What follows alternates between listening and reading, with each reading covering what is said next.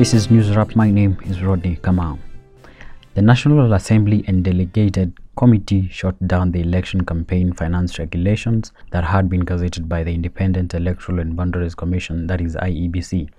The committee stated that the regulations which set spending limits on campaigns were illegally gazetted, and that is why they unanimously agreed to slam the brakes on the regulations.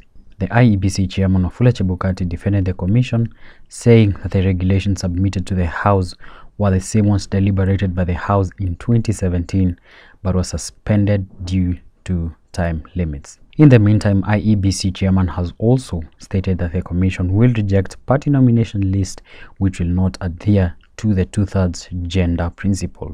This, he says, is in accordance with the 2017 High Court order which directed political parties to formulate rules and regulations to actualize the two-third gender principle during nominations of the 290 constituency and 47 county-based elective positions.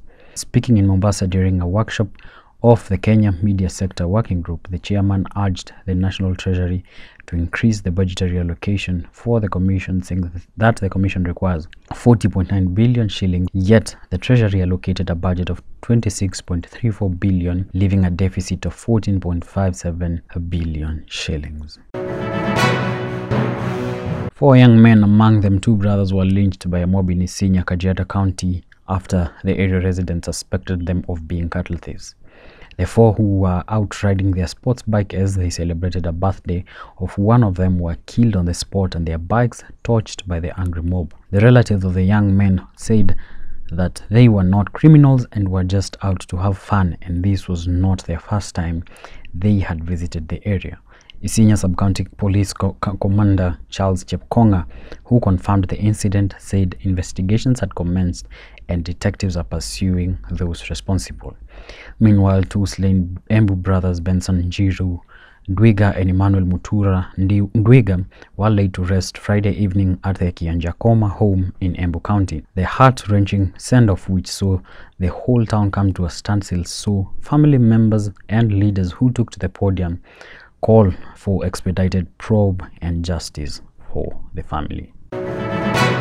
And matters of the economy, the prices of fuel, bottled water, and motorcycles, among 31 other goods, will increase from October 1st. This is after Kenya Revenue Authority KRA moved to effect annual inflation tax adjustment on excise on excise duty charged on the products.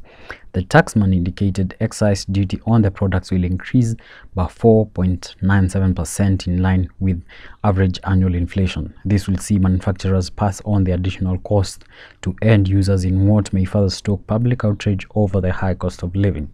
A litre of petrol will increase by 1.09 shilling, pushing excise duty to 23.04 shillings on the commodity, while diesel and kerosene will increase by 0.56 shillings per litre each. KRA will, however, be required to get a parliamentary approval before effecting the changes.